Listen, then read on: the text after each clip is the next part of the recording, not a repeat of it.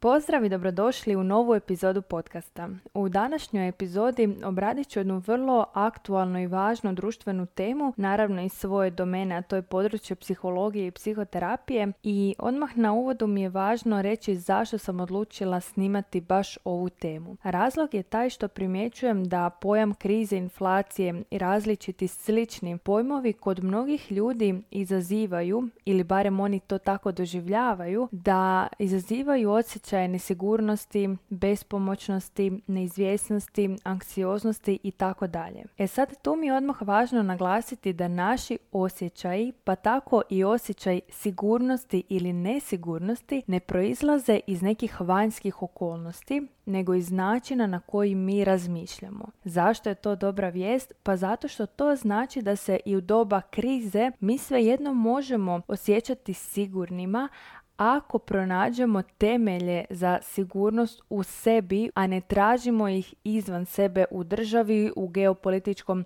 e, stanju svijeta i tako dalje. E sad, ovo je nešto što nam je na razini teorije svima vrlo jasno i poznato. Dakle, svi će reći da, da, istina je da naš život ne ovisi o tome što nam se događa, već o tome kako mi o tome razmišljamo, ali zapravo kada nam život servira ovako neki test u okviru oko okolnosti koje nismo sami željeli i birali, onda mnogi od nas taj test ne prođu, odnosno pokaže se da ipak nismo znali sve ono što smo mislili da znamo. Nedavno sam u jednoj knjizi pročitala odličan citat koji kaže Ako znaš, a ne djeluješ, onda ne znaš. I ja vrlo često volim reći da naše stanje odražava naše znanje. Što to znači? Ako smo mi preplavljeni, anksiozni, zabrinuti, u potpunom stresu i kaosu oko krize koja se već polako zapravo krenula javljati u našim područjima, onda to znači da mi zapravo ne znamo da naši osjećaji i naše funkcioniranje ovise isključivo o nama.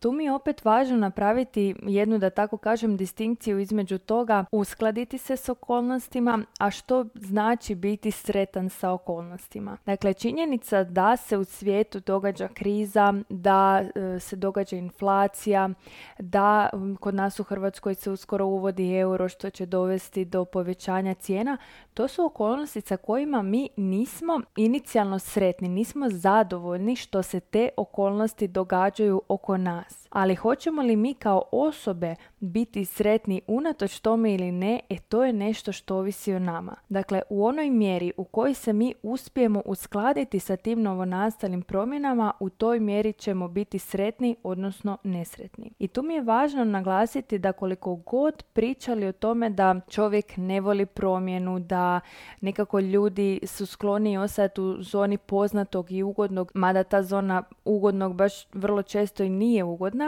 Nedavno sam pročitala jedan divan citat koji kaže ne odbijamo promjenu, već promjenu u kojoj ne vidimo smisao. I to nas dovodi do jedne vrlo važne lekcije, a to je da ako se nekako opireš bilo kojoj promjeni, pa tako i ne znam, promjeni valute ili promjeni vrijednosti novca ili bilo bilo čemu, ajde da vidimo koji smisao je svega toga, odnosno koji za tebe smisao ti možeš pronaći. Primjerice, krizu možemo gledati i kao priliku za pokretanjem. Zašto?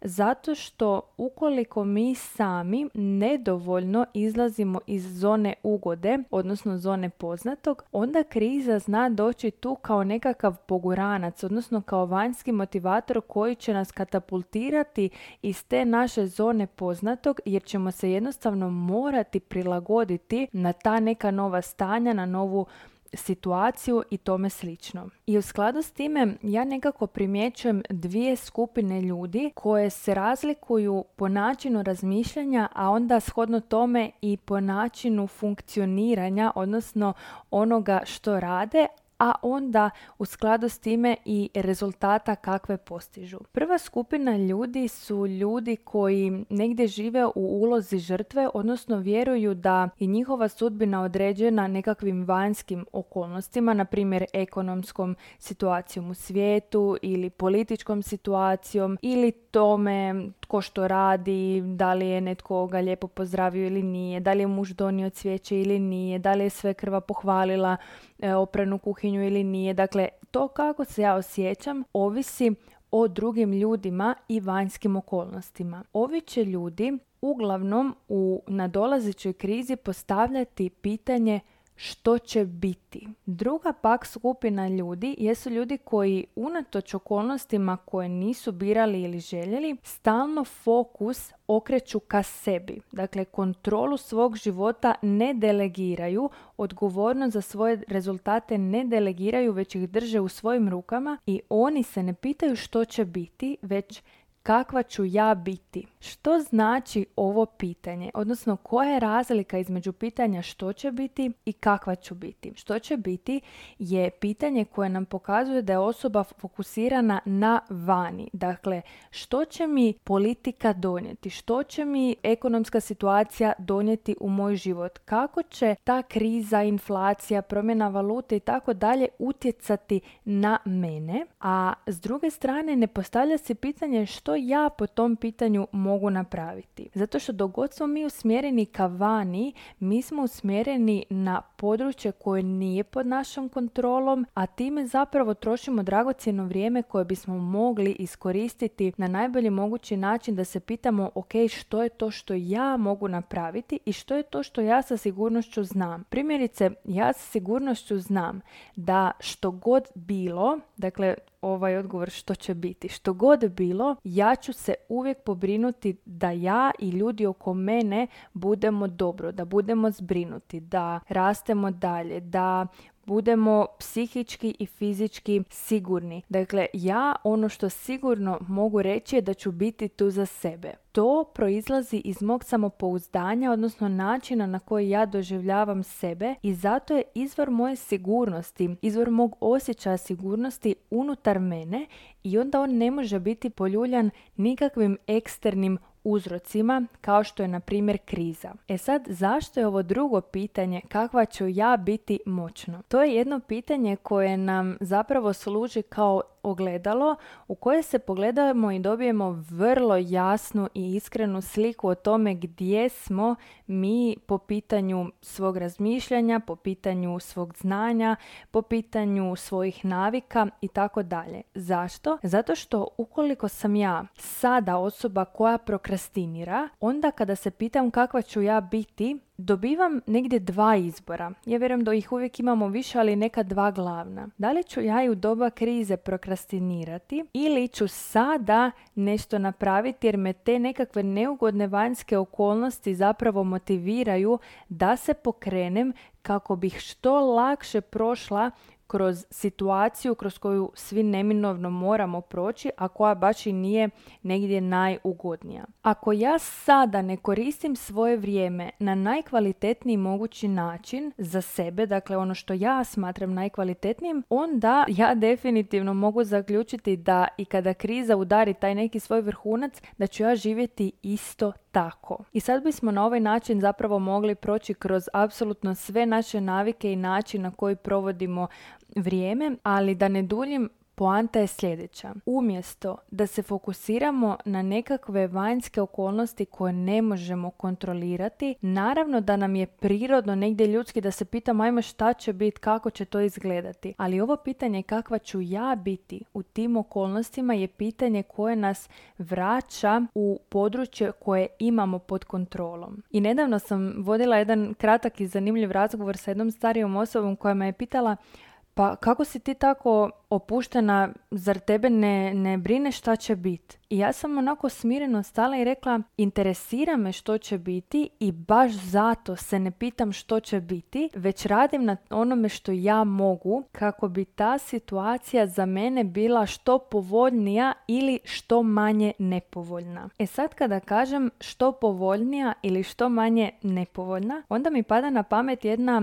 e, rečenica koju sam puno, puno puta čula do sada po pitanju krize, a to je da kriza uvijek nekako iznjedri to da bogati se još više bogate, a siromašni još više osiromaše. Ono što mi je odmah na početku važno reći je da kada kažem bogati i siromašni, onda ne mislim samo imovinski, već bogati imovinski i mindsetom i siromašni mindsetom, imovinom, samopouzdanjem i tome slično. Naravno, jedna od mogućnosti je da se složimo sa time da je tome tako i da zapravo kukamo kako je naše društvo nepravedno, kako su te krize nepravedne, kako su bogati ljudi zli i tome slično. Ali imamo jednu drugu mogućnost koja će nas zapravo pomaknuti sa mjesta, a to je da si postavimo pitanje, ok, ako se bogati još više bogate, a siromašni još više od siromaše, ajde da vidimo što oni rade različito. Jer apsolutno je nemoguće da različiti ljudi imaju različite rezultate, a da rade istu stvar. I tako sam ja malo promišljala o tome koje su to strategije bogatih, a koje siromašnih u doba krize i došla do neke tri ključne točke po kojima se one razlikuju. Prvo što bogati ljudi rade u doba krize jest da ulažu, odnosno investiraju. S druge strane, ono što siromašni rade je uglavnom štednja. E sad, zašto je to problematično, odnosno u čemu je najveća razlika između ove dvije strategije? U doba krize i inflacije vrijednost novca pada. I to znači da nije pitanje da li ću ja imati manje novca, nego samo imam izbor. Da li ću ga svjesno i željno investirati ili ću ga trošiti, odnosno potrošiti. Zašto? Pa zato što koliko god ja štedila, tisuću nečega danas neće vrijediti istih tisuću za primjerice dva mjeseca. Ja ću ako budem zbrajala, na primjer kune, imati istu jedinicu, ali ta jedinica neće nositi jednaku vrijednost. I baš zato što ljudi koji su educirani i koji ulažu ne samo u svoj osobni i profesionalni razvoj, već i u ekonomsko opismenjavanje, financijsku pismenost i slično, baš zato što oni to znaju, oni ulažu, odnosno investiraju na vrijeme. Kada kažem investiraju, onda tu ne mislim samo na nekakve velike investicije i ulaganja poput kupovanja nekretnina ili ulaganja u neke poslove, nego pričam općenito o načinu na koji funkcioniramo sa onime što imamo. Imala ti pet ili pet milijardi nečega, princip je zapravo isti. Pitanje je da li tih pet držiš onako zgrčeno i ne daš zato što se bojiš što će biti jer se pitaš što će biti, a ne što ću ja raditi. Ili s druge strane si postavljaš pitanje kako mogu najbolje moguće investirati ovih pet da sutra imam jednakih pet ili više.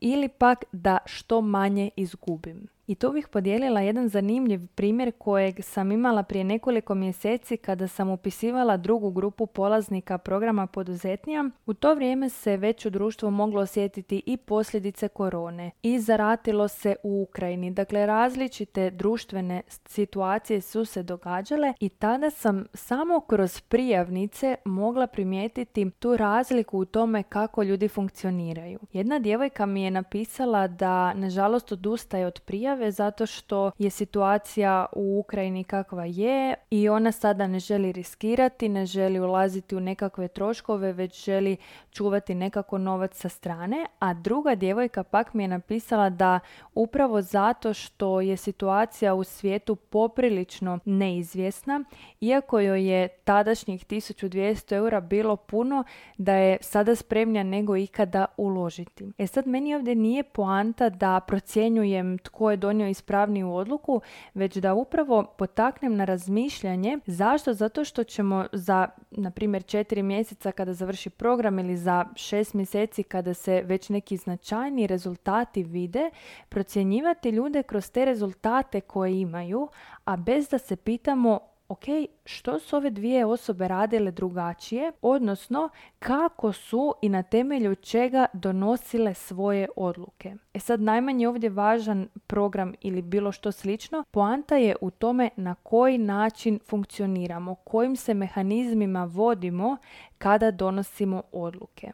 I to nas dovodi do druge točke u kojoj primjećujem razliku između ove dvije skupine ljudi, a to je koliko vremenski, dugoročno ili kratkoročno razmišljaju kada donose važne odluke. Dakle, uglavnom će ljudi koji su bogati, koji rade na sebi, koji su poduzetni, ambiciozni i uspješni, razmišljati u okviru deset godina, dakle gdje ja sebe vidim za deset godina, koja je moja petogodišnja poslovna strategija, gdje ja želim biti u svojim šestdesetima, što je moj plan akcije u narednih dvije godine, dakle taj neki dugoročni vremenski period. S druge strane, ova druga skupina ljudi će puno prije razmišljati o tome što će raditi sutra, gdje će biti sutra, što će jesti sutra ili naj, najviše negdje je taj vremenski period do kraja godine. Dakle, gdje ja želim biti do kraja godine, gdje ćemo proslaviti novu godinu ili gdje ćemo ove godine na more i tu otprilike staje ta vremenska lenta. Tu bih ponovno dala primjer svog programa poduzetnija zato što jako lijepo prikazuje kako donosimo odluke i kako se nosimo sa ugodom odnosno neugodom u određenim trenucima. Dakle, osoba koja se odluči upisati program poduzetnija i uplatiti 2000 eura će to napraviti samo i isključivo ako ima potencijal dugoročnog razmišljanja. Zašto?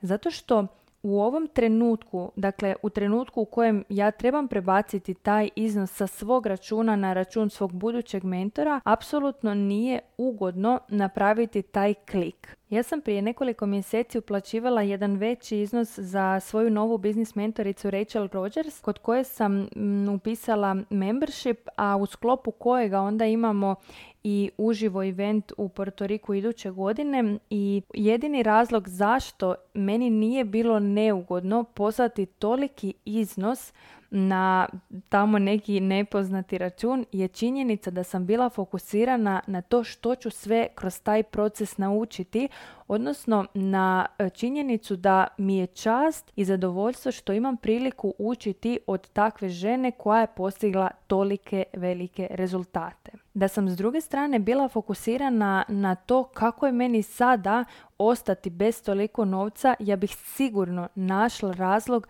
zašto želim odustati ili zašto ja to ipak mogu i sama naučiti i zašto ja ipak ne trebam uložiti u tu edukaciju. I tu je odličnu poantu pronašla jedna moja polaznica programa kada je rekla sada mi je ovaj iznos puno, ali baš zato ga ulažem kako mi to za četiri mjeseca više ne bi bilo puno. I upravo to se i dogodilo i zahvaljujući tome je nastavila u drugu grupu polaznika. I tu dolazimo do treće točke koja razlikuje ljude po tome kako funkcioniraju u neizvjesnim vremenima, a to je što jedna skupina ljudi kupuje dok druga skupina ljudi prodaje. Ja ne mogu uopće nabrojati na prste ruke koliko puta sam u zadnjih dva mjeseca čula savjet da treba prodavati sada Bitcoin zato što mu je vrijednost pala. Zapravo, ako malo poslušate nekakve velike ovako financijske stručnjake, biznis lidere i tako dalje, oni upravo ovo doba smatraju idealnim za kupovanje i dionica i kriptovaluta i svega ostaloga čemu je pala sada vrijednost baš zato što se sada to može nabaviti po manjoj cijeni. S druge strane, ljudi koji razmišljaju kratkoročno su fokusirani samo na jedno pitanje, a to je tko zna koliko će ovo još padati, bolje je da to prodam sad nego kad još više padne. Zašto? Zato što oni razmišljaju u okviru 6 mjeseci ili maksimum maksimuma 12 mjeseci gdje je vrlo izvjesno da će vrijednost i dalje padati. Ali ako razmišljamo u okviru 5 ili 10 godina, e onda zapravo možemo vidjeti jednu sasvim drugačiju prognozu s obzirom na prethodna događanja u društvu i općenito ekonomskoj situaciji svijeta. I to se jako lijepo nadovezuje na jednu, da tako kažem, tehniku koju sam čula od zaista puno mentora. Primjerice, o tome jako puno priča Bruka Stiljo, Dan Sullivan, od kojeg je i ona to učila. A to je da kada donosimo velike odluke, onda ih ne trebamo donositi sa sadašnje pozicije i iz današnjih okolnosti, već iz one pozicije iduće verzije sebe koja ćemo biti kada to nešto provedemo u djelo. Primjerice, ako se vratim na ovaj svoj primjer klijentice koja je upisivala program poduzetnija, da je ona tada razmišljala iz pozicije sebe tada, ona vrlo vjerojatno ne bi upisala program jer je tada to bilo puno. Odnosno, tada je cijena programa bila pa gotovo cije, iznos kojeg ona ima na računu. E, ali upravo zato što je ona razmišljala koliko će novca imati i kako će razmišljati i kako će se osjećati i na kojoj će poziciji njen biznis biti jednom kada ona primijeni sve što radimo u programu, e zato imala hrabrosti da uloži taj novac i zato je do tih rezultata došla puno brže. Jer kada mi donosimo odluke iz iduće verzije sebe, onda se mi krenemo i ponašati u skladu s time, a ako se ponašamo kao iduća verzija sebe, onda dobivamo i rezultate te iduće verzije sebe, odnosno onda to i postajemo. I netko bi sada mogao pomisliti pa dobro lako je njima tako razmišljati i sa te pozicije donositi odluke kad oni na primjer imaju velike biznise, imaju puno novca i tako dalje, ali ono kako ja zapravo to razumijem je da oni ne razmišljaju tako zato što su veliki, već su postali tako veliki upravo zato što su na taj način razmišljali. Jer to je nešto što sam ja i kod sebe primijetila kada sam u samo 10 mjeseci ostvarila svoje desetogodišnje poslovne ciljeve. Zašto je tome bilo tako, odnosno zašto sam ja, iako sam bila na početku, nisam bila početnica? Zato što sam donosila odluke iz one iduće verzije sebe, realizirane, uspješne verzije sebe, a onda sam kroz tu sliku sebe donosila odluke, iz tih odluka se ponašala, a onda iz tih ponašanja producirala svoje rezultate. I isto vrijedi obrnuto. Iz tog istog razloga ljudi koji su 10 ili 15 ili 20 godina u poslu vrlo često o sebi i dalje razmišljaju kao o početnicima pa im je teško naplatiti svoju uslugu, pa onda ne mogu, zato što nisu naplatili, ne mogu dalje uplaćivati svoje edukacije, svoje supervizije, dakle ne mogu dalje investirati u svoju stručnost, znanje i glavu i onda se nađu u tom jednom začaranom krugu početništva. I na kraju sam pripremila pet savjeta koje bih preporučila da primjenjujete ukoliko se želite što bolje nositi sa ovom krizom koja je već negdje stigla. Prvo što je jako važno da uvedemo u svoj raspored je financijsko opismenjavanje. To što o tome nismo učili u školi ili barem nismo dovoljno učili ne znači da to nije važno. Ja zaista smatram da je financijska pismenost jedna od temeljnih stvari koje svaka odrasla osoba mora imati u svom asortimanu znanja i da imamo na neki način odgovornost sami prema sebi da se educiramo i da iz te jedne osviještenosti onda donosimo svoje odluke kada su u pitanju naše financije. Drugo što možemo raditi jest educiranje. Kad god kažem edukacija, onda mislim i na osobni razvoj i na profesionalni razvoj, a to znači razvijati se kao stručnjak, razvijati se ako smo u poduzetništvu kao poduzetnik, razvijati se na način da učimo od ljudi koji su uspješni od nas, koji su mudri od nas, koji imaju više iskustva od nas, koji u konačnici imaju rezultate koji se ispred nas nalaze. Zašto je to važno? Zato što u vrijeme kada inflacija, kriza i svi ostali pojmovi se negdje vrte u našem umu, što će se osim toga motati po našoj glavi ovisi samo i isključivo o nama. Mi ne možemo utjecati na to što će se događati u vanjskom svijetu, ali i tekako možemo upravljati time što će se događati u našem unutarnjem svijetu. I jedna velika doza mog samopouzdanja i mog osjećaja smirenosti proizlazi upravo iz činjenice da makar sve nestalo, makar izgubila sve, nitko mi ne može oduzeti ono što ja imam u svojoj glavi. Odnosno, nitko mi ne može oduzeti moja iskustva, moje znanje i moje vještine. I upravo zato samopouzdano i sigurno dalje ulažem u tu svoju glavu zato što znam da će me ona uvijek izvući bez obzira na to u kakvoj se situaciji našla. Treća stvar koju možemo, ja bih rekla moramo početi raditi, a to je dugoročno planiranje. Osim što će ti pomoći da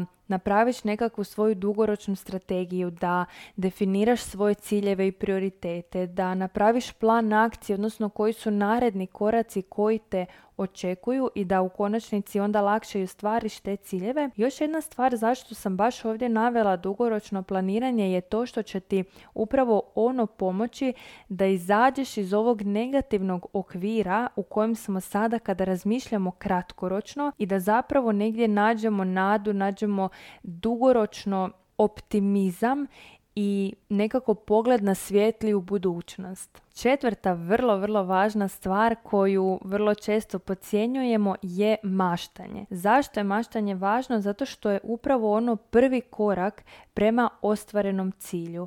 Zašto? Zato što da bismo mi neki cilj ostvarili, mi prvo moramo znati da je to naš cilj. A da bismo znali da je nešto naš cilj, mi sebe prvo moramo pitati što je to što ja želim i onda zamisliti taj odgovor. Dakle, ja moram negdje u glavi kreirati nekakvu sličicu što je to što bih ja htjela prije nego ja onda osmislim korake koji će me dovesti do toga da ja taj cilj ostvarim. A u trenutku u kojem ja kreiram tu sličicu u svojoj glavi, ja zapravo maštam. Tako da koliko god naše društvo bilo nekako vrlo racionalno, ozbiljno, e, fokusirano na rezultate, na nekakve opipljive i mjerljive stvari, ja zapravo jako volim zagovarati maštanje i vjerujem da je upravo ono to koje će nam pomoći da brže i lakše dolazimo do svojih željenih rezultata. I Peta stvar koju bih preporučila raditi je riskiranje. Zašto kažem riskiranje i to baš sada u neizvjesno doba? Zato što